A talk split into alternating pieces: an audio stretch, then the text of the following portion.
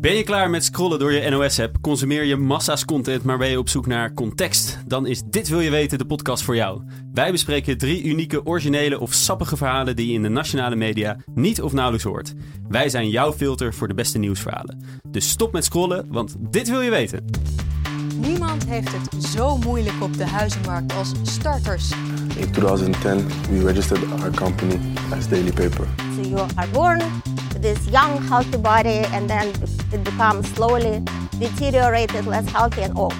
Goedemorgen, middag of avond, lieve luisteraars. Welkom bij Dit Wil Je Weten van week 41. Fijn dat je weer bent ingeschakeld. Mijn naam is Maurits en ik zit hier vanavond weer met vier hongerige nieuwsjunkies. En aan de rechterzijde zie ik dan uh, een bekend gezicht, Bart. Hallo Maurits. Hoi Bart. Afgelopen vrijdag was jij uh, aan het staken, heb ik begrepen, ja, ik voor was bij het de, klimaat. Ja, ik was bij de klimaatstaking in Den Haag inderdaad. Dat is erg, uh, erg gaaf. Ja? Ja. En heb je ook echt gestaakt of heb je een dagje vrijgenomen? nee, ik heb, ik heb een halve dag vrijgenomen. Ja, Dus dat is eigenlijk niet echt staken dan? nou, het rare is als je dus gaat staken, dan word je eigenlijk betaald door je vakbond. Is Oh. normaal gesproken de bedoeling. Eh, aangezien er geen vakbond aangesloten was bij deze staking, moest ik wel een halve dag vrij nemen. En hoe werkt dat? Eh, staken voor het klimaat en werken bij KLM? Is dat iets wat je kan combineren? Eh, ik ben bang dat ik de enige KLM'er was die de, aanwezig was bij de staking. Maar als er anderen waren, dan eh, eh, kan je me in de gal kan je me terugvinden. Dat weten de KLM'ers. Dus, eh, Voor Intimi? Voor Intimi. Hartstikke goed. Nou, goed dat je dat hebt, eh, toch hebt gedaan. Eh, links van mij zit eh, een eh, onbekend gezicht voor ons. Eh, dat is eh, Lisanne. Welkom. Ja, dankjewel. Leuk dat je bent. Ja. Eh Lisanne, jij bent eh, docent op de UvA. Ja. En eh, wat eh, doseer je daar? Ik doseer eh, een vak over law, justice en morality. Dus in het Engels over, hè, over recht, rechtvaardigheid, moraliteit. Dus het gaat over verantwoordelijkheid nemen. Oké. Ja, Dat klinkt heel, heel heftig en interessant ook. Ja, dat is beide. Ja. En ja. voor welke studie is dat dan? Ja, het is een eh, interdisciplinaire bachelor. Het is, het is PPLE College, sinds vijf jaar heeft de UvA ehm, dit college. Dus het is Mhm. voor politicologie, psychologie, recht en ehm, economie. Dat is, eh, dat Dat, is het allemaal bij elkaar in één In één studie. studie. Ja, Ja, ja, Cool. Ja. En daarnaast, in je vrije tijd, ben je Ja. journalist. Ja, niet eens echt in mijn vrije tijd. Oh, dat, is niet, dat is niet je vrije tijd. Nee. Gelukkig maar Een misschien. hobby. Ja, nee, nee ja, ik schrijf inderdaad eh, naast, naast doseren. Ook al eh, nou, is dat altijd een beetje doseren, want dat lukt niet altijd. Maar Oké. het, eh, het, is nu, eh, het is nu de laatste tijd wel gelukt met een paar stukken. En daar ben ik heel blij mee. Dat En het, voor wat eh, voor eh, media schrijf je dan? Ja, voor, ik ben begonnen. en Ik heb een fellowship gedaan in Toronto. Dus ik heb eerst geschreven vooral voor Canadese en Amerikaanse media. Zoals eh Vice, CBC, Foreign Policy. Oké. En Cool. nu ook steeds meer voor, eh, ja, voor Nederlandse media. En vice versa is eentje voor wie ik regelmatig schrijf. En Dus, eh, daar gaan we het vandaag over hebben. Want jij Ja. hebt een stuk geschreven voor vice versa. ja, En daar gaan we het zo meteen uitgebreid over hebben. maar voordat we dat gaan doen, kijk ik eh, tegenover me. En eh, daar zie ik nog een onbekend gezicht. En dat is eh, Lieke. Hallo. Welkom. Dank je. Lieke, eh, jij ehm, bent fulltime, professioneel, podcastmaker. Dus dit is eh, gesneden koek voor jou. Dat zou het wel moeten zijn, ja. Maar ik ben niet zo vaak de gast in een podcast. Dus dat is wel eigenlijk volgens mij de eerste keer. Oké. Dus Kijk, leuk. toch Ja. een primeur. Ja. Toch, toch een soort van primeur. Ehm, want wat, ehm, eh, kan, je, kan je iets meer vertellen over wat een fulltime podcastmaker zoal doet? Oeh. Nou ja, eh, eh, de- de- eh, ik werk bij Dag en Nacht Media. Dat is een podcastbedrijf. Ehm, en eh, ja, ik produceer podcasts. Dus ik doe eigenlijk wat jij nu aan het doen bent. Eh, dus achter de knoppen zitten als er eh, een podcast wordt opgenomen. En het daarna monteren en, en dat soort dingen. Maar ook heel erg bedenken van... oké, wat zijn nou leuke concepten of formats Ja, voor een goede podcast? En dat dan helemaal uitwerken en bedenken en gaan doen. dus het is niet alleen aan knoppen draaien, maar het is ook een creatief proces. Ja, heel erg. Ja, een goede podcast is eigenlijk als een goed stuk voor in een krant bijvoorbeeld. Je moet heel erg nadenken over het begin en het einde en het verhaal Mhm. wat je wil vertellen. Ja. Ehm, dus ook bij shows waarvan je misschien, als je die luistert, denkt: oh, hier zit echt geen, weet je wel, geen draaiboek achter of hier hebben ze echt niet over nagedacht. Onze show. Trust me, er zit gewoon heel veel voorbereiding in, want anders klinkt het niet zo goed. Kijk, Dus eh, ja. dat wilde ik eigenlijk ook al, altijd al een keer zeggen tegen onze luisteraars. En daarnaast maak je ook nog een eigen podcast. ja, dat doe ik ook nog. Ja. Ook nog. Ja. En kan je daar iets, Eh, wil da- je daar over vertellen? eh, zeker. Eh, die podcast heet Datevermaak. Eh die maak ik met twee vrienden. Het is een beetje een uit de hand gelopen hobbyproject eigenlijk. Ehm, maar daarin ehm, ja, volgen we ons eigen dateleven. Dus elke aflevering gaat een van ons op date. En daar nemen we voice, eh, voice recordings van op. Dus eh, voor, voordat we op date gaan, kan je dat helemaal volgen.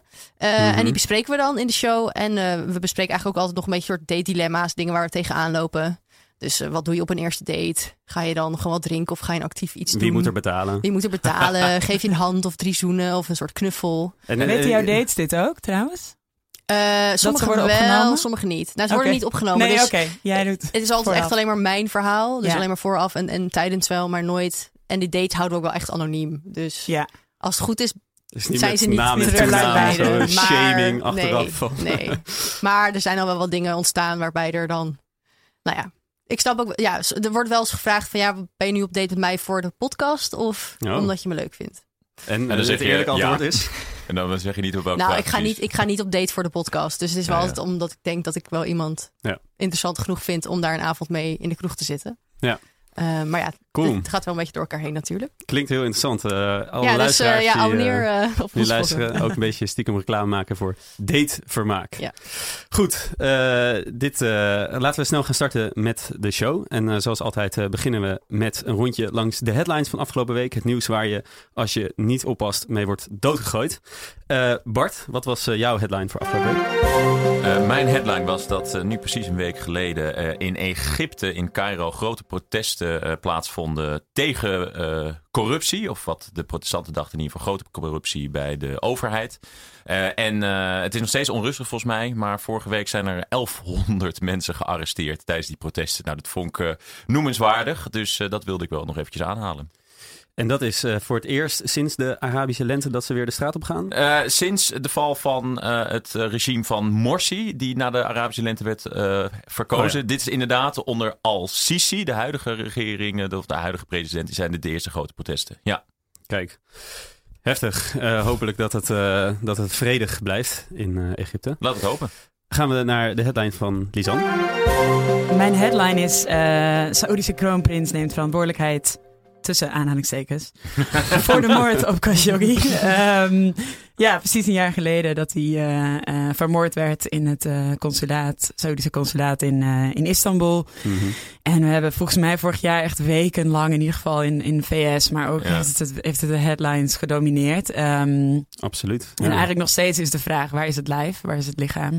Ja. Weten we nog steeds niet. Dus hij heeft Ehm, Niet de verantwoordelijkheid ervoor genomen. Of nou wat is ja, de dat is verantwoordelijkheid precies. nemen dan? Nee, ja, hij zegt dus van, eh, eh, nou ja, ik, eh, ik moet wel verantwoordelijkheid nemen, want het waren mijn onderdanen die dit hebben gedaan, maar ik heb er niet van geweten en ik Ja, heb ja. ook geen opdracht gegeven. Oké. Ik ja, kan niet weten wat drie miljoen mensen onder mij aan het doen zijn. Dat zegt hij eigenlijk. Lekker Eh, makkelijk. hij zegt, ik ben wel verantwoordelijk als, als staatshoofd, maar goed, hij, hij, hij treedt niet af of zo, want het is een absolute monarchie, dus dat gaat niet gebeuren. Mhm.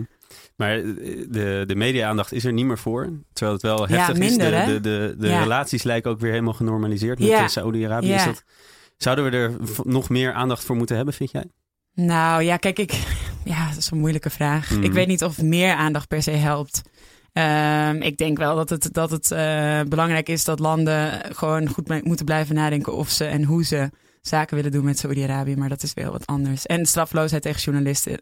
Misdaden tegen journalisten is überhaupt echt een probleem. Daar zou eigenlijk niemand mee mogen wegkomen. Nee, volgens mij 9 op de 10 eh, misdaden tegen journalisten, daar wordt de dader niet van berecht. Dus, dus dat is echt een probleem. Maar dat is niet alleen in Saoedi-Arabië. Dus dat is. eh we en gaan, in Turkije. Ja. ja, ja, heftig. En Ja. eh, goed om dat eh, na een jaar weer eh, ter sprake te brengen in ieder geval. Zodat we daaraan herinnerd worden. Ja. Eh, Lieke, wat is jouw eh, headline van afgelopen week?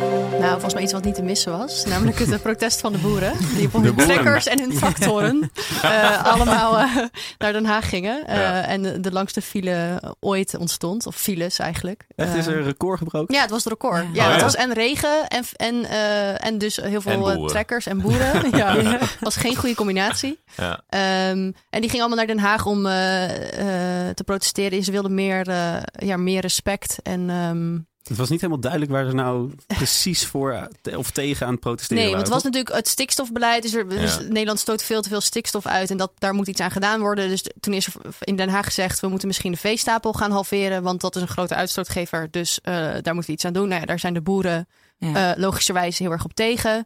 Ja. Ehm, maar het was niet dat ze dan per se daar tegen gingen demonstreren. Het was e- echt omdat ze vonden dat ze meer ja, respect, Aandacht moesten meer krijgen. aandacht, meer Ja. Waardering voor eh, wat zij betekenen voor Nederland. Ja. Ehm, En de vraag is natuurlijk, gaat dat ook nu gebeuren? Mooie woorden van politici in ieder geval. ja, Carola ja. Schouten had wel, heeft daar wel de, de menigte boeren toegesproken. En volgens mij had Mhm. ze wel, eh, eh, nou ja, Vol- volgens mij, zolang we allemaal eh, in de supermarkt inkopen en dus heel ver van de boer afstaan, eh, ja, gaat het niet helpen. Jeetje, wat lijkt- cynisch. Ja, nou ja, dat, dat is lijkt mij het grootste probleem. Ja, Nou ja, ik denk wel dat er misschien. ehm, eh, dat er ook onder boeren en in, in de agrarische sector ook heel veel meer gekeken moet naar worden van wat zijn nou duurzame vormen van, ja. eh, Ja. van veeteelt en landbouw en dat soort dingen. Ja, Ja. eh, om dan te kijken van oh, kunnen we daar een nieuw model in verzinnen? Want volgens mij op het moment dat zij met producten komen, om het maar even zo te zeggen, die duurzamer zijn en die misschien biologisch zijn, gaan, gaan wij als consumenten dat waarschijnlijk wel kopen. Ja. En ontstaat er weer een soort van nieuw ding. Ja. Maar daar moet er denk ik wel een soort iets komen vanuit de overheid die zegt van hé, hey, we gaan subsidie geven of eh, een soort incentive om, om hen aan te zetten Ja. tot. Uiteindelijk Ja. doen we het natuurlijk met z'n allen. Denk ik wel. Mooi afsluiten. Ja, zal Wat het een de zeg. podcast tot volgende week. Oké. Oké jongens, ehm, Zo. we, we gaan het hierbij laten. Want dit waren de headlines die je afgelopen week niet hebt kunnen missen. Maar wij zitten hier niet om al die verhalen weer te, verha- eh, te, te herhalen. We zitten hier om juist de verhalen te bespreken die je minder snel ziet in de grote media. En eh, die je zeker niet voorbij ziet komen als je alleen maar door nu.nl aan het scrollen bent. En we beginnen deze week met een prachtig verhaal van Lisanne. In 2010, we registered our company as Daily Paper. And in 2012, we launched our first t-shirt collection. Uh, the founders are uh, Moroccan, uh, Somali, and me myself, I'm Ghanaian. And what we're trying to do is trying to implement our uh, cultural heritage into modern European garments.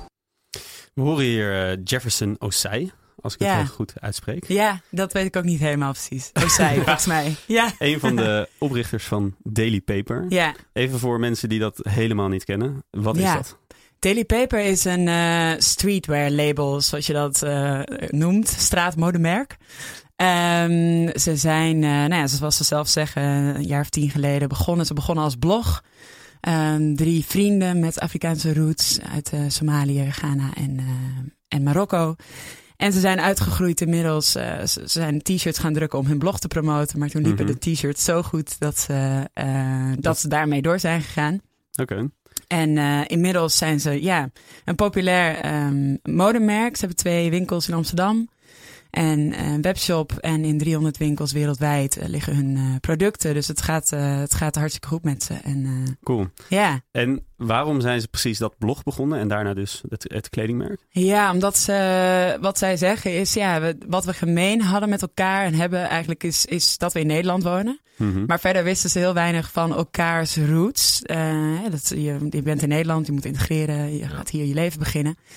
Dus ze waren gewoon, er had heel veel behoefte toen ze begonnen met studeren om ook heel veel te leren over hun eh, continent. Eh, dus ze zijn gewoon over lifestyle, sport, muziek eh, uit Afrika gaan schrijven. En, en, en op een gegeven moment, dus toen de t-shirts werden gedrukt, zijn ze bezig gegaan met collecties, met thematische collecties uit Afrika. En hebben ze daar hun promotiemateriaal opgenomen. Cool. Ja. En jij, jij hebt daar afgelopen week een stuk over geschreven op Vice Versa. Ja, En wat was, wat was de aanleiding daarvoor? Waarom ben je dat stuk gaan schrijven? ja, de aanleiding was eh, een samenwerking die zij zijn aangegaan met, ehm, met het Peace Center in Mogadishu in Somalië. En dat is het enige ja, soort van vredescentrum en mensenrechten eh, ja, plek in, eh, in de stad. En wat zij doen is, ze halen ehm voormalig kindsoldaten of kindsoldaten die op dat moment nog aan het vechten zijn in, eh, in, eh, in de strijd. Eh, de burgeroorlog in Somalië is al 30 jaar gaande. Ehm Al-Shabaab, de terroristische organisatie die aan Al- Al-Qaeda is gelieerd. Daar zitten heel veel van die kinderen. En dus zij halen die kinderen uit de strijd.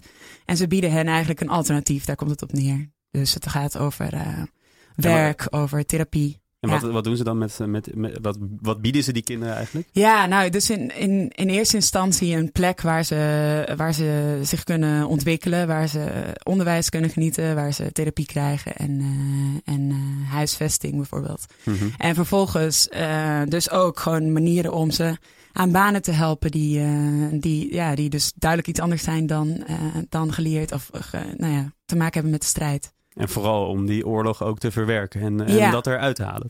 Ja, en dat is wel interessant. Want dat is ook ja. meteen de link met, met Daily Paper, als ik Precies. het goed eh, begreep. Ja, precies. Ja, de therapiesessies bedoel je. Mhm, Ja. Ja, ze, hebben, ze probeerden eh, een soort van de, de normale therapiemethode met die kinderen, maar daar kwam eigenlijk niet zo heel veel uit. Want het is enorm taboe, de mentale gezondheidszorg. Ja, ik leef nog, dus so what, weet je wel. Mhm. Er zit Hmm. gewoon Ja. een stigma op, soort van, eh, op daar dan, dan over, over praten. En, eh, dus wat ze probeerden was, oké, dan gaan we iets anders doen. We gaan ze art therapy classes geven, dus kun- kunsttherapie. Oké. Een jaar lang iedere maand tekeningen maken wat ze bezighoudt, ehm, over wat ze bezighoudt. En dus eigenlijk wat kunnen dan die tekeningen vertellen wat woorden niet meer kunnen vertellen. En ehm, ja, dat zijn die kinderen gaan doen. En toen is dus eh Ilwat Elman, degene die dat Peace Center runt, eh, met haar moeder, die is de samenwerking aangegaan met Daily Paper. En ze hebben een collectie van tien, t-shirts gemaakt. eh, met tekeningen van die voormalige kindsoldaten die ze tijdens die klasse hebben getekend. Dus op die shirts Ja. staan eigenlijk de, de therapie Ja, van die kinderen die eh kindsoldaat zijn geweest. ja, en het zijn vooral de laatste tekeningen van ze. Dus de wat positievere tekeningen. Die kinderen beginnen vaak met nou, hele morbide tekeningen Ja. van granaten en zo. En dat Ja. na een jaar is daar dan wel iets in te zien aan verandering vaak. Ja. Ja, En is dat, eh, dan, dan gaan ze die t-shirts verkopen. ja, Eh, steken ze dat geld in eigen zak? Dat is een retorische ja, vraag. nee, ja, precies. Ja, ja Maurits, dat doen ze. Nee. For profit, maar het is for profit. Ja, ja. Hey. Nee, wat ze hebben gedaan is eigenlijk, ze hebben, eh Daily Paper heeft van tevoren al met Elm Peace Center afgesproken dat ze een bedrag overmaken. Dus ook al verkochten de t-shirts niet, dan hadden ze in ieder geval al een flinke donatie. Ja. En het extra geld, dat wordt, eh, dat wordt ook overgemaakt naar, eh, naar Somalië en eh, gebruikt voor eh, kunsttherapie, supplies. Dus allerlei materiaal, maar ook voor een sportcomplex, een basketbal- en voetbalveld dat op dit moment wordt gebouwd. Dus als je Ehm, dat t-shirt koopt, dan draag je eigenlijk bij aan een mooi sportcomplex ja, in Mogadishu. ja, dat is het idee. Ja, ja, Gaaf. ja. Eh, Lieke, heb Ja. jij eh, kleding van Daily Paper? Nee, ik durf de winkel dus niet in. Waarom niet? Nou, omdat het zo, het is zo, Zo cool. En ik denk echt, ja, dat durf ik niet. Er zijn laatst een vriendinnetje van mij, oh, maar ze hebben het ook bij de Bijenkorf. Nu denk ik dat ik misschien binnenkort even bij de Bijenkorf ga kijken. Dan wordt het drempel het is te echt- laag. Dan denk je, het is god, echt gewoon-. Alle coole kids in Amsterdam Ja. dragen Daily Paper. Ja. En ik Ja. denk dan, hm, ja, ja. Maar als je dit, als je dit nu hoort, Ja, dan eh, is misschien... Ja, daarom. eh, Ik, wilde ook, ik was ook gelijk aan het kijken naar de t-shirts, maar die zijn dus al heel lang uitverkocht. ja. Oké. die zijn al Ehm, uitverkocht. maar ja. als ze weer een keer, ja, als, we, als ze weer iets nieuws doen. Ja, ik vind het super tof. En ook heel, Ja. heel, heel vet dat het gewoon voor hun zoiets vanzelfsprekends is of zo. Dat het heel automatisch bij hun in hun soort businessmodel zit. Van dit soort projecten doen we ook. En we maken gewoon fucking vette t-shirts. mhm. eh, die iedereen Ja. ook wil hebben. Maar wat, wat in je stuk kwam ook naar voren dat ze het eigenlijk niet per se naar buiten wilden brengen. Dat ze dit soort eh, goed, ja, iets, Ja. iets goeds doen. Eh, ja, dat, tenminste mijn interview was met Hussein Suleiman. Dus, eh, dat is eh, een van de medeoprichters uit Somalië. En Mhm. hij zei eh, tegen mij van ja, we zijn sinds 2017 met dit soort projecten bezig. We zijn eerst de Right to Play in Puma hebben ze een eh, voetbalveld gebouwd in Ghana. En nou, dat soort, dus echt typisch dit soort projecten doen ze tot nu toe. Ja. Mhm. Maar hij zei eh, inderdaad van ja, god, on- in onze cultuur gaat er iets van je blessing, noemde hij dat, af. Als je, eh, als je gaat lopen pochen en zeggen, hey, kijk mij nou eens goed doen. Ehm, dus hij zei inderdaad, nou ik zei net al, een uitdrukking, je rechterhand mag niet weten wat je linkerhand eh, geeft. Maar dat is al zo anders dan, dan wat je de, het gemiddelde bedrijf in Nederland ziet doen. Van die, die doen volgens mij meer aan de marketing om, Ja. om de goede Ja. zaak heen dan de goede zaak zelf. Het is zo verfrissend, weet je wel, van Marco Borsato die dan met Ward Shelter heen gaat. Naar gewoon Ja, ja. deze Ja, gasten ja. die gewoon, weet Ja. je wel, een, een goed bedrijf hebben. En dit ook Ja. gewoon erbij doen. Ja. En dat Ja, verder je niet. moet je ook niet voorstellen dat je net in dat Peace Center zit. Je krijgt eindelijk therapie en dan komt Marco Borsato. Ja, hel. Ja. Wat kom jij doen? Ja. ja.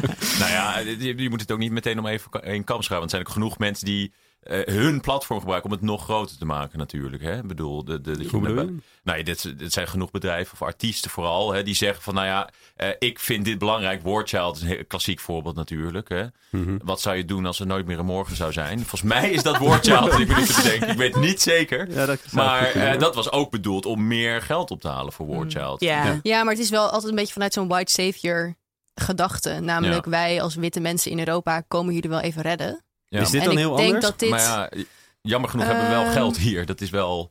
Ja, dus Ja. het is ook niet per definitie slecht. Alleen Nee. ik denk dat er, dat, er, dat er nu steeds meer nieuwe vormen ontstaan waarin ehm, mensen die eh, Afrikaanse roots hebben die in Nederland wonen veel beter weten wat er ehm, ja, dat, dat het gelijkwaardiger is. Dus dat er Ja. gewoon samen, Ja. samenwerking ontstaat. Ja. Niet Ja. per se, wij geven geld aan jou, maar Niet per gewoon hulp, samenwerking. maar samenwerking. Ja, en dat vond ik wel heel cool aan dat artikel ook. Ja. Waar, want dus die, die Suleiman die omschrijft dat, die, eh, dat, dat dus mensen die eh, van het verhaal horen of eh, de kleding kopen, dan zeggen van oh, ik wist helemaal niet dat in Mogadishu of in Accra dat het eigenlijk daar Ja. zo, dat het zo normaal is daar. Of dat het heel erg lijkt op hoe wij hier zijn. Ja. En dat vind ik wel heel vet, omdat ik het bang ben dat we heel erg veel zo'n wij-zij gedacht hebben. Afrika het is allemaal zo arm, nou ik kijk maar weg. En dit zorgt er wel voor dat je veel meer een soort Ja. wij-gevoel hebt. Van oké, Ja. dit is, eh, ik kan er gewoon...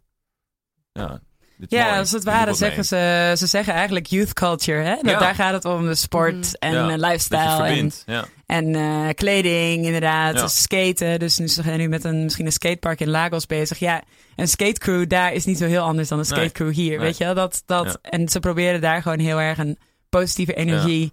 Ja. ja, met een positieve energie jongeren wereldwijd aan elkaar te verbinden. En dat is heel gaaf. En Ja. jongeren daar kennen Daily Paper ook gewoon. Ik bedoel, dat, ja, via social media gaat dat, gaan zij de hele wereld over. Dus dat... Dat is ook wel een Ja. wereldmerk. Mhm. Het is eigenlijk wel cool dat er eigenlijk achter iets wat relatief klein lijkt, Ja. dan toch een heel groot, Mm. Misschien wel een heel groot tendens of zo, een eh, iets, iets groter schel gaat. Ja. Van een nieuwe generatie die eh, Ja, ik dat denk op een andere dat- manier ja. oppakt. Ja, zeker. Ik denk ook dat dat iets heel tofs is van, van sociale media. We hebben het ook vaak genoeg over wat er allemaal niet tof aan is. En, Ja. en, en privacy en weet ik veel wat. Eh, we zijn verslaafd met z'n allen. We raken Ja. in een burn-out. Maar Ja. ja. dit is ook een resultaat van dat we elkaar wel vinden. Ja. Weet je, Suleiman en, eh eh en Ilwat Elman, hoe zij elkaar hebben ontmoet via Instagram. Weet je, dus dat, Ook dat kan gewoon. ja.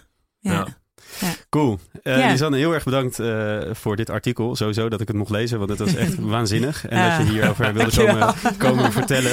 Ja, graag Ehm, gedaan. En eh, wie weet dat we over volgende week allemaal in een Daily Paper shirt uh, rondlopen. Nou, zou zo maar kunnen. zou, zou eigenlijk moeten. Wij gaan snel door naar het volgende onderwerp en dat is van Lieke. Heeft het zo moeilijk op de huizenmarkt als starters. Ze willen maar wat graag hun eerste huis kopen, maar komen er maar niet tussen op die woningmarkt. In ruim 10 jaar tijd is het aantal starters op de huizenmarkt met ruim 32% afgenomen. Kijk, nou ja, dan hoor je Ja. het eens van iemand anders. Dat is fijn, dat is fijn, ja. dit, is, eh, dit is iets waar jij ook tegenaan loopt, volgens mij. Ja, ik, ja want ik, ik was natuurlijk aan het nadenken van... oké, wat, wat, welk nieuwsverhaal wil ik, waar, wil, waar wil ik het over hebben? En toen dacht ik, ja, eigenlijk gaan heel veel gesprekken in mijn leven... komen altijd weer hierop uit. Op woningmarkt. Ja. Ja, sexy, je, ben- ja. je bent zoekende. Ja. Dus dat- Wonen en daten. Nou, ik ben een single. Ehm, nee, ehm, nou eigenlijk ook, eh, dat zeg ik nu wel eh, grappend, maar eigenlijk is het wel waar. Want, ehm, eh, nou ja, eh, ik, heb nu, ik werk nu denk ik drie, vier jaar of zo. Dus ik ben, en, en ik zou eigenlijk misschien wel, ik woon nu nog met drie huisgenoten. Ik zou eigenlijk wel een eigen huis willen. Ja. ehm, eh, misschien wel kopen. Eh, maar ik woon in Amsterdam en daar is dat gewoon op dit moment voor mij geen optie. Nee. Omdat ik het klassieke middeninkomen heb. Mhm. Eh, en dus echt letterlijk tussen wal en schip val. Namelijk Ja. niet genoeg geld hebben om in de vrije sector iets te huren of iets te kopen in mijn eentje. Mhm. Eh, en ook te veel verdienen voor sociale huur. Want eigenlijk zeg je, er, er is, in Amsterdam is best wel veel sociale huur. Mhm. Ja, Waar, waarom kan je daar niet bij voor, voor mensen die helemaal niet in Amsterdam wonen? nou in Amsterdam is het systeem zo dat je... eh, ja, je hebt sowieso natuurlijk een inkomenseis. Dat is volgens mij onder de 30.000 per jaar. Ik Iets niet of- iets hoger, Oh, iets ja. hoger. Ehm, en er is gewoon een wachtlijst. Dus je schrijft je in eh, en dan gaat het gewoon op inschrijfduur. Mhm. En ik geloof dat inmiddels nou ja, zo rond de 10 jaar ligt. Eh, Volgens mij ook al ja. het dubbele. Maar Echt? 20 jaar? ja, het is echt, echt wel heel lang. Oké. Dus Ja. ik weet niet of je al bent ingeschreven. Maar... ja, ik sta zeker ingeschreven. Drie jaar of zo. Oké, nou, Nog even geduld. ja, ja. Ehm, Dus daar kom je eigenlijk niet voor een aanmerking. Dat is gewoon geen optie. nee. En wat Nee, blijft ik er kon dan nog, over? want er, ze hebben nog een lotingssysteem, maar dat, Oh. dat stopt dan als je 27 bent. Hm. Dan mag je niet meer meedoen. Dat zijn jongerenwoningen. Oké. Ja, daar Oh, was ja. ik ook te laat voor. Althans, ja, ik wist gewoon niet wat... Ja. Ehm, dus daar kom je dan niet voor in aanmerking. Dus dan valt er een hele grote... eh, eh, een groot deel van de stad valt gewoon weg waar Ja. je niet kan wonen. Ja, en, socia- en Ehm, sociale huur is tot 750 euro Ja. eh, huur Ja. per maand. Ja, Ja? Dat, Ja. en 750 euro zou voor mij een heel reëel bedrag, Ja. bedrag zijn om te betalen per maand. Ja. Ehm, en dan heb je gewoon een heel groot gat. Want dan kom je in de vrije sector huur en daar eh, liggen Ja, de huurprijzen schiet gewoon, eh, schiet het omhoog. Dus dan heb je voor een studio van 30 vierkante meter betaal je gewoon 1200 euro. Eh, en wil jij een twee-kamer-appartement, dan zit je al rond, rond de 1500. Mhm. Ehm, Dus ja, midden, de middeninkomen zeg jij. En, Mhm. en voornamelijk dan ook starters Ja. die, die middeninkomen Ja. zijn. Die vallen tussen wal en schip. Ja, dus waar je dan tegenaan loopt, of waar ik dan, wat, wat, wat ik dan zie in mijn eigen leven, is dat je dus denkt, ja shit, oké, ik, ben, ik ben alleen. Eh, tuurlijk zou ik best wel een partner willen, maar ik hoef ook niet per se direct met die partner dan een huis te kopen. Ehm, maar dat zijn, ja, maar dat zou wel, dat zou op dit moment eigenlijk de enige Ja. reële optie zijn, namelijk het met iemand samen doen. Want, Ja. want eigenlijk zeg je dus, de middeninkomen zijn de lul. Ja, Maar als je dan single bent, ben je eigenlijk nog veel meer de lul. ja, Ja. ja. Dat, is, dat is wel echt dubbel pech. Omdat je lasten dan ook nog eens hoger zijn. Ja. Dus je betaalt, als je dan uiteindelijk iets gaat huren, betaal je ook alles in je eentje. Dus dan is het nog weer Ja. eh, Ik- ik- duurder. Ik zit in een eh, eh, appartementencomplexje en ik heb zelf een appartement van 35 vierkante meter. Eh, ik eh, betaal meer dan ehm, wat eh, de gemeente ziet als normale loon voor mensen met een middeninkomen. Dat is namelijk huur tussen de 750 en 1000 euro. Ja. Daarvan Ja. is overigens in dat je betaalt segment... meer hu- Ja, Wat, dus ik be- betaal meer dan 1000 euro per maand. Ik hoef niet te specificeren precies hoeveel, maar meer dan dat is echt al heel veel voor 35 vierkante meter. Ja. Maar ehm, eh, eh, en voor, je, voor de beeldvorming voor, de luisteraars, eh, ongeveer eh, 5% van de eh, verhuurde eh, eh, appartementenhuizen is, zit maar in dat middeninkomenssegment. Dus de huur tussen vijf- 750 en 1000 euro. Ja. Eh, maar ik, in mijn appartementencomplex zijn het allemaal eh, hokjes, om het heel denigrerend te zeggen. Het is een prima kamertje of een prima appartementje. Eh, het is allemaal 35 vierkante meter, maar de helft ervan zit inderdaad allemaal stelletjes ook in. Ja. En de- de- Hè, die vier- ook, op 35 vierkante. ja, en die Ja. zeiden ook allemaal, dus in de laatste zijn er twee binnengekomen. Die waren, die waren echt Ja. wel dolblij, want het was het eerste wat ze konden betalen met z'n tweeën. Ja. Ehm, dus ik ga er even vanuit dat hij ook iets minder verdient dan ik. Ik, ik kan het net betalen, maar eh, Ja. het is echt eh, drama. Ja. Nou ja, en het is ook gewoon, kijk, dan, dan ehm, denk ik dat, dat wij het nog relatief goed hebben. Maar Ja. je hebt ook gewoon heel veel groepen in de samenleving die eh, voor hun werk in Amsterdam moeten wonen. Of Ja. die, weet je wel, eh, leraren waar er Ja. enorm tekort voor is. Waar, mensen, waar ze echt zeggen van kom alsjeblieft naar Amsterdam. Maar, maar waarvoor er gewoon geen woningen zijn. Ja. Ehm, verplegers. Verpleeg, Ja. ja. verpleegkundigen, maar ook, ja, ik noem het ook altijd, je hebt bijvoorbeeld ook de hele groep booking expats, noem ik die altijd maar. maar dat zijn gewoon men, ja, mensen uit Italië, uit Spanje die hier komen werken. voor Ehm, booking.com. voor booking.com bijvoorbeeld. Ehm, en voor hun is het ook heel moeilijk om een huis te vinden. Maar dat betaalt Ehm, booking.com dan toch? Nee, echt niet. Nee? Nee, als jij gewoon op de eh, service desk Ja, ja. bij Booking werkt, dan eh, moet je dat gewoon zelf betalen. Maar dat is wel wat veel mensen juist zeggen. Dat de expats Ja. zijn hier schuldig aan. Ja, Omdat ze voor internationale bedrijven werken. Die internationale be- bedrijven willen dat ze goed wonen. Die gaan heel veel betalen voor appartementen. ja maar dat is dus echt een... een, een Dat is een eh, fabel. Ja, Oh. Je hebt, het, je hebt, dus, je hebt de, de, hoe zeg je dat? De ho- hele hoge Ja. inkomen expats. Mhm. En dat zijn vaak eh, eh, mensen die inderdaad een appartement krijgen van hun baas. Ja. eh, waar alles voor wordt betaald. Of in ieder geval een groot deel. Maar je hebt heel veel internationale bedrijven in Amsterdam zitten. Die gewoon allemaal jongeren hebben. Eigenlijk starten zoals wij. Mhm. Die naar Amsterdam komen voor, Ja. voor dat werk. Ja. Eh, en die uit nood vaak er wel voor kiezen om 1500 euro in de maand te betalen. Maar misschien ook maar 2500 euro netto verdienen. Zo. Ja. Ehm, maar geen, geen andere optie zien. Nee. Kijk, wij hebben vaak nog een netwerk omdat we hier gestudeerd hebben of we hier Mhm. al langer wonen. Eh, en die groep heeft dat niet. Ja. Ehm, ja, die vergeet je snel ook. Die groep. ja. Lisanne, herken jij dit? Zit je in dezelfde schuit? Nou, nee, ik zit niet in deze schuit. Maar ehm, nou, wat ik wel interessant vind is, is, want ik heb natuurlijk studenten, die internationale studenten, en die zijn dan ook net hier naartoe gekomen en die zijn 18.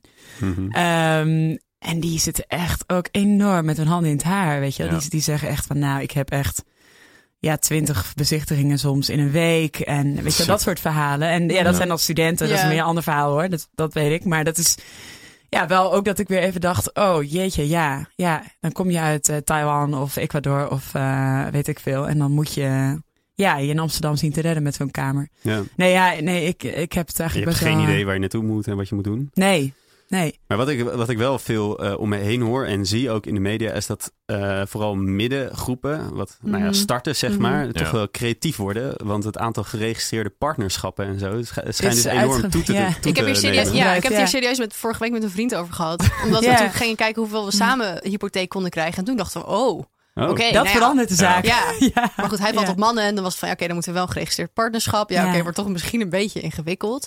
maar dat zijn, ja, dat, dat zijn wel dingen waar je natuurlijk dan op een duur naar gaat kijken. Ja. Ehm, Maar dit gaat hem niet worden. Met, met je, met nee, die denk ik niet. Nee. Maar het, is, natuurlijk- ja, maar het is natuurlijk absurd dat we hier op deze manier over moeten nadenken. Dat- Nou, dat en ik denk dat het, het verandert gewoon heel erg wel ook je beeld van, ehm, van je, eh, je toekomstbeeld of zo. Ja. Ik bedoel, toen ik denk ik twintig was, dacht ik, oh, op mijn dertigste heb ik wel een eigen Ja. huis. Hmm. En dan ben ik een soort van gezetteld. Nu denk ik op mijn dertigste, nou, ik mag, mag blij zijn als ik misschien een appartement deel met één iemand anders. En een kat. En een kat heb. ja, Ja. goals. Ehm, eh, maar ja, op die manier ga je. Ik denk dat het een soort ontwikkeling in gang gaat zetten. Ja. Namelijk dat mensen sne- minder, zeg maar, minder snel eh, kinderen zullen krijgen, omdat je Mhm. gewoon het niet kan betalen. Ja. Ehm, omdat je huurlasten zo hoog zijn. Dus Mhm. als je ook nog een kind krijgt en Ja. vaak de ruimte er niet bijvoorbeeld voor hebt. Ja. Ehm, Nou ja, gezinnen trekken sowieso uit de stad. Eh, Massaal en, en uit dus, Amsterdam. dus trekken veel jonge gezinnen massaal de stad uit. Maar ja. als ik nou eventjes gewoon heel kritisch eh, mag zijn. Ja. Ja. ja, er zijn ook heel veel leuke plekken buiten Amsterdam hoor, waar je kan gaan wonen. ja. Waarom Nee, moeten we allemaal zo. in Amsterdam blijven wonen? Nou ja, eh, ja. Zeewolde is ook, kan je ook gewoon prima huisje huren voor eh, een, een bescheiden bedrag. Woon, Ja. woon jij in Zeewolde? Ik woon niet in Zeewolde. Ik heb van een vriend gehoord dat het daar heel leuk is. Nou ja, dat is wel een legitieme vraag natuurlijk. Ja. Want we kunnen, ja, het- we kunnen er ook voor kiezen om, eh, om gewoon ergens anders te gaan wonen. Ja. Eh, maar ik denk als je eh, eh, eind de twintig bent, single bent, je het liefst toch in de stad wil wonen, om daar, omdat daar. Ja, Het daar gebeurt. gebeurt Ja, het. het, het is Er is hier genoeg Ja. te doen. En het is Ehm, gewoon treurig, vind ik, dat je als stad Mijn werk is niet- ook hier. Ja. Ja. maar dat je als stad niet voor elkaar krijgt om voor middeninkomens, om daar genoeg huizen voor aan te bieden. Mhm. Dat vind ik gewoon, als je hoort dat dus dat 5% van het huuraanbod is, Ja. dat vind ik gewoon echt absurd. 5% van Ja. het totale huuraanbod Ja. is voor middeninkomen. Ja, van, voor, voor die huren van 750.000 euro. Ja, Wauw. Ja, dus eh, ja, bouwen. Er Dus- moeten gewoon huizen bij. Bouwen. bouwen, bouwen. En de vraag moet afnemen. Dus eh, Ja, dus wil, wil, wil, willen jullie allemaal alsjeblieft uit Amsterdam weggaan? Dan kunnen wij een huis krijgen. Dankjewel. Nou, die duizenden luisteraars die we hebben. dat trek ik ook allemaal. Oké, nou ja, het klinkt, als, het klinkt wel een simpele oplossing. Gewoon gaan bouwen. Helaas is er stikstofbesluit en kunnen we niet Ja. zo bouwen. Maar, Ja. maar eigenlijk de conclusie van het verhaal. eh, niet alleen eh, middeninkomens, maar zeker als je, als je dan ook nog single bent. Ja. Dan heb je echt... da- daar zou de stad zich in ieder geval op moeten richten. Single middeninkomens. Ja. En op die noot gaan we verder naar het volgende onderwerp. Bijna net zo vrolijk. En dat is natuurlijk de Ver van je bedshow.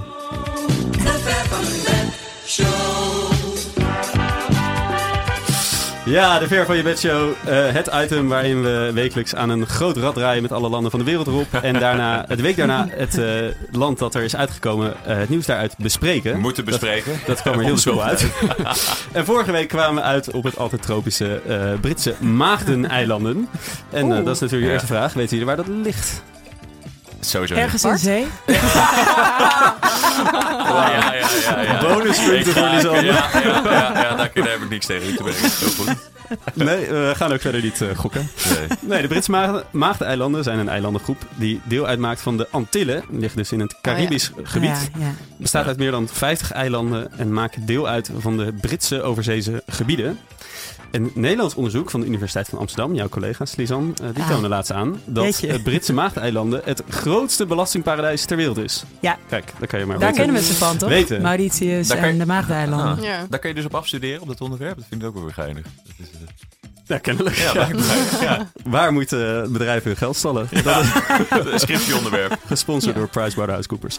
Ehm maar er is eh, belangrijk nieuws uit eh, de Britse eh, Maagdeneilanden. Eh, vorige week waren namelijk de wereldkampioenschappen atletiek in Doha, Qatar. En Mhm. daar deed Kieran A. McCa- McMaster eh, aan mee. Macmaster? McMaster, ja, dat is geweldig. klinkt een beetje als, Ja, dat moet je al winnen natuurlijk. eh, dat klinkt een beetje als McLovin, eigenlijk. Ja. Eh, maar dat is dus een inwoner van eh, de Maagdeneilanden. En hij won bijna eh, op de WK. hij won bijna een medaille op de 400 meter horde. Staat hij op de werd- Wikipedia van de Maagdeneilanden? Nee, dit, hij won bijna. dit was VirginIslandNews.com Oh. of zo. Ah, fantastisch. Hij werd echter vierde. Het zou overigens de eerste WK-medaille ooit zijn voor de Maagdeneilanden op het WK Ja. Atletiek. Eh saillant detail, de drie atleten die voor hem eindigden... liepen allemaal zo snel dat ze nu op 1, 2 en 3 na... Op 1, 2 en 3 na de snelste tijd ooit op de 400 meter hebben gelopen. Oh, wow. Wauw. Dus eh, Huh?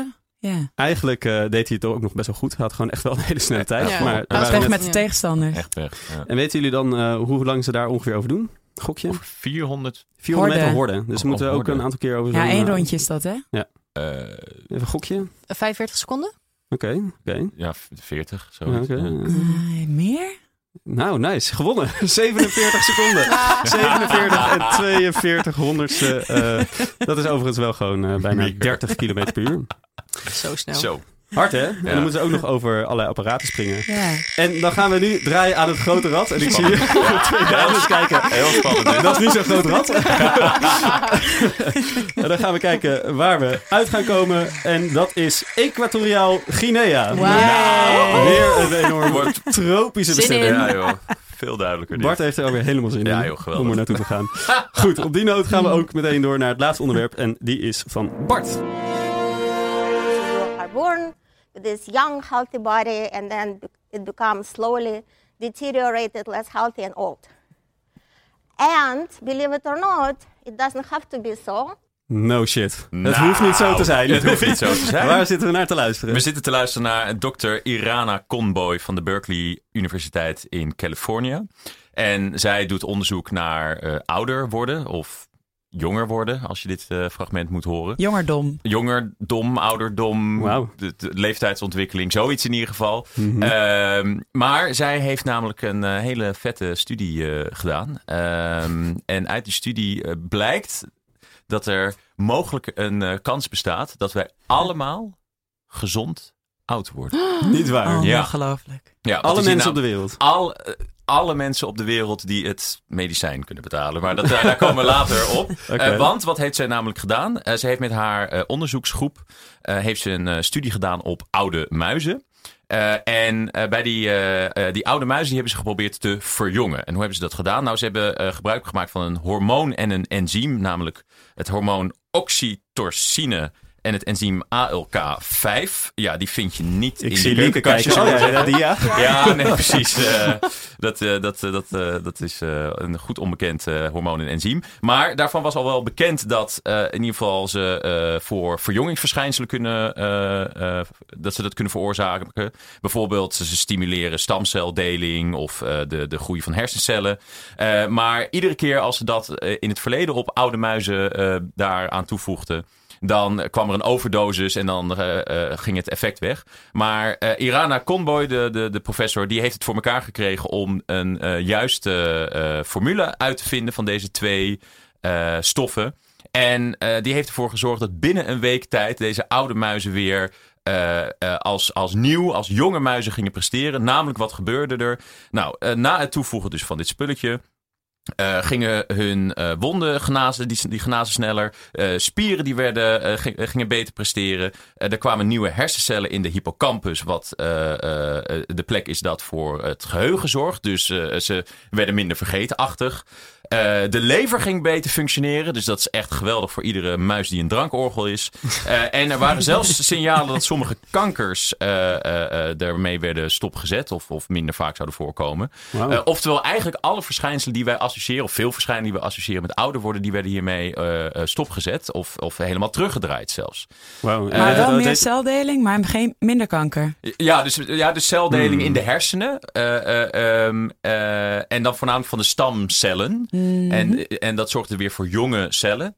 Eh, en die jonge cellen die presteerden beter. Dat, dat, dat was het vooral. En, en natuurlijk een wondje, hè, dan moet je weer cellen aanmaken om die wond te genezen. Dus Ja. dat ging ook allemaal stukken beter. Dus die, die stoffen die voegden ze toe aan het bloed. En eh, nou, dan, dat, dat, dat ging als een trein, beter gezegd.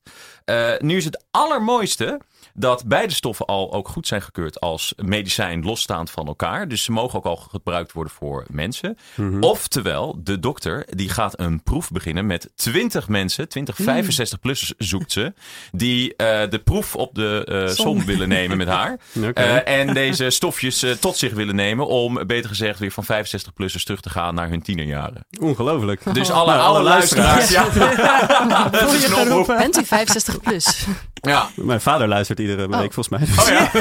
nou ja, een enkeltje naar eh, Californië, denk ik. eh, als ik het eh, zo hoor. Ja. Maar en dit- wat is het risico om daar mee te doen? Zeg maar, als het nou misgaat, zo'n overdosis bij die muizen, wat is dat dan? Wat betekent dat? Eh, ja, wat dat betekent, dat, dat, dat was nog niet helemaal Nou ja, wat dat betekent, die zo'n overdosis, zorgt er... Ja, daar komen ze weer terug bij af. Dus die overdosis had verder niet zo heel veel effect. Daarom is het ook als medicijn al wel toe, eh, goed, goedgekeurd. Het heeft geen, zover we weten in ieder geval, geen blijvende schade.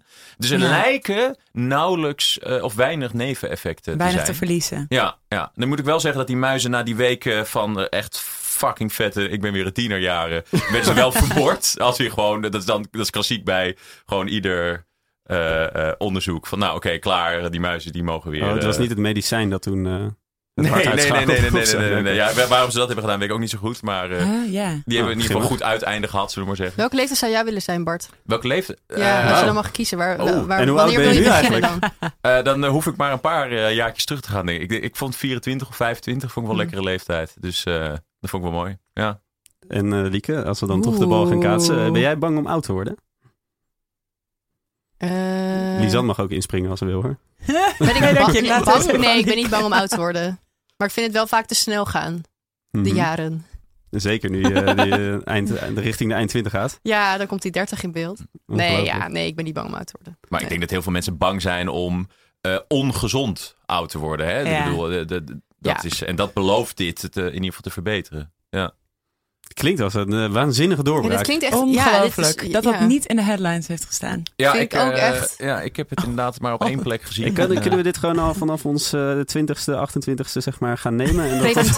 Asking for Ja, a friend. dit- eh, ja, nu komt pas de echte test. Hè? Dus die muizen die zijn weer eh, superhelden geworden, zullen we maar zeggen. Nu is de vraag of het op mensen ook eh, gaat werken.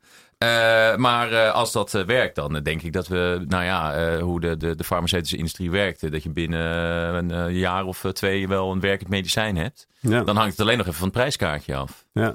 Ja. Hoeveel Nou zou ja. je ervoor over hebben? Nou, ik best wel veel, maar dan ze, moeten ze wel ook iets doen aan inhammen. En dan zou ik het wel voor vrienden willen kopen hoor. Dat, eh, Het, is, het is goed dat we geen beeld hebben bij deze podcast, inderdaad, eh, Maurits. Oké jongens, laten we het hier maar dan bij laten. Dit is, eh, of heb je nog iets heel belangrijks hierover te vertellen Bart? Eh, nee, nee. eh, alleen hè, ben je 65-plusser? Gaan, gaan, gaan. En er is hoop. Er is hoop. Op naar Californië. Precies. Goed, dan eh, gaan we daarbij laten. En dan gaan we nog even een korte blik eh, op het nieuws van komende week doen. Ehm, en dan beginnen we bij Lieke. Wat gaat de headlines domineren komende week? Oeh, nou ik weet niet of het echt de komende week al is, maar ik werd heel erg blij deze week al van het nieuws dat het prototype, het nieuwe prototype van eh, de Ocean Cleanup eh, Mhm. heel goed Oh ja. werkt. Ja. Ja. Ja. Eh, want dit hebben ze natuurlijk vorig jaar gelanceerd en toen binnen een maand was dat ding kapot. Dus, dus Even de, voor van de, Boyan Slat. leken. Die, wat is dat ook alweer? Eh, de Ja, Boyan Ocean- Slat is een jongen uit Delft en die heeft eh, een, eh, een soort grote arm ontwikkeld die in de zee wordt gelegd en die al het plastic eh, opzuigt Ja. en een soort Mhm. van in die arm bewaart, maar ook alle microplastic deeltjes. Ook nog. eh, waarvan er echt heel veel in de zee eh, zitten.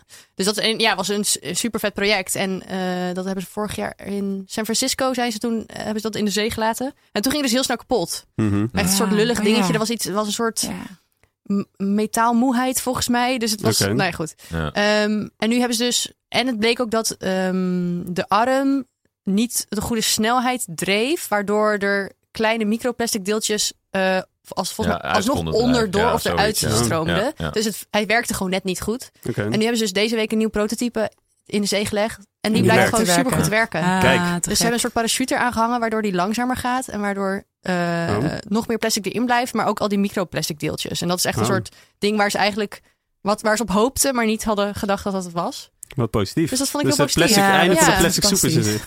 Ja. Nice. ja. Cool. En eh Lisan? Ja. Ook positief nieuws. Ook positief, maar niet eh, deze week. Volgende week. Mhm. Maar um, Ilwat Elman, dus die het eh, Peace Center in Mogadishu runt, die Ja. is eh, sinds afgelopen vrijdag eh, werd bekend dat zij op de shortlist voor de Nobelprijs voor de Vrede staat. Oké. En met haar Wow. 29 jaar, dus dat is ongelooflijk. Wow, wauw. Ehm, ja, dus zij, eh, dat wordt pas in december bekend. Maar ehm Wat hou de headlines in de gaten in december. Ga haar volgen op Ja. Instagram. Gaat ze, we gaat ze volgen. winnen Ja, van ja. Donald Trump? Ja, dat is toch verschrikkelijk. Ja. Die gaat zichzelf Ja. wel weer nomineren, denk ik. Ja, en Greta Kan dat? Thunberg, ja. Ja, volgens mij kunnen de presidenten kunnen zichzelf een soort van naar voren schrijven. Er is een eh, panel dat, eh, dat de nominaties dan, eh, dan doet, volgens mij, en bekend maakt. Dat hebben ze nu gedaan. Maar ja, waarom Donald Trump genomineerd is, weet ik inderdaad niet. Ik zag het ook ergens. Ik werd veel blijer van dit nieuws, dus ik ben maar gewoon Ja. hierbij gestopt met omdat- lezen. Omdat hij ervoor zorgt dat andere mensen aan Ja. vrede willen werken, toch? Ja. Dit moeten we, dit Ja. moeten we verbeteren. Ja. ja, misschien dat hij, dat hij niet allemaal drones op mensen heeft gegooid. In, ja, dit is is wel heel controversieel dat ik dit zeg. Laten we- dit, eh, ja, Volgende podcast. la- laten we dit een andere keer doen. Ja. Bart, wat gaat, eh, denk jij, de headlines eh, domineren? Nou ja, ik heb hier een folder in mijn handen van de Climate Rebellion. Die Jij heb blijft ik, een beetje in de, de rebellie. Ja, blijven er even niet. Nee, ja. Nee, afgelopen vrijdag kreeg ik een folder in mijn handen gedrukt van Climate Rebellion. Namelijk op 7 oktober, dus dat is bezig aankomende maandag, gaat de. eh, eh, oh, Extinction Rebellion. Oh ja, Extinction-. Extinction, Rebellion gaat eh, vanaf 7 oktober met een grote groep mensen, zeggen ze, eh, de museumbrug voor het Rijksmuseum bezetten. En, eh, maar ze niet alleen bezetten, maar ze zeggen dat ze ook muziek en allemaal performances toch? hebben. Ja. En delicious food staat Ja, hier. ja, Dus ja. misschien wordt het een soort foodtruck festival. Klinkt gezellig. Eh, ja, maar het klinkt gezellig. Ik weet niet of het zo, zal zijn. jij gaat maar- ertussen zitten. Nou, ik ga, ik ga wel eventjes langs fietsen in ieder geval. Misschien ja. wel het equivalent van een trekker misschien, een tractor. Ja. Zou dat dan iets teweeg kunnen brengen? Ja, precies. Ja. Misschien moet ik die meenemen. Ja. Ja, ja, Oké ja. jongens, eh, ik denk dat we het hierbij moeten laten. Ja, Eh, ik wil in ieder geval Bart natuurlijk weer heel erg bedanken dat je er was. tuurlijk. Lieke, ook heel erg bedankt. En Lisanne natuurlijk ook al, allemaal heel erg bedankt dat jullie er waren. Er zijn. Ja. Alle luisteraars eh, vooral luisteren naar, eh, ook naar Datevermaak, de podcast van Lieke. En het stuk van eh Lisanne lezen op eh, Vice Versa. Wij zijn er volgende week weer. Tot volgende week. Doei. Doei. Later. Ja, mooi.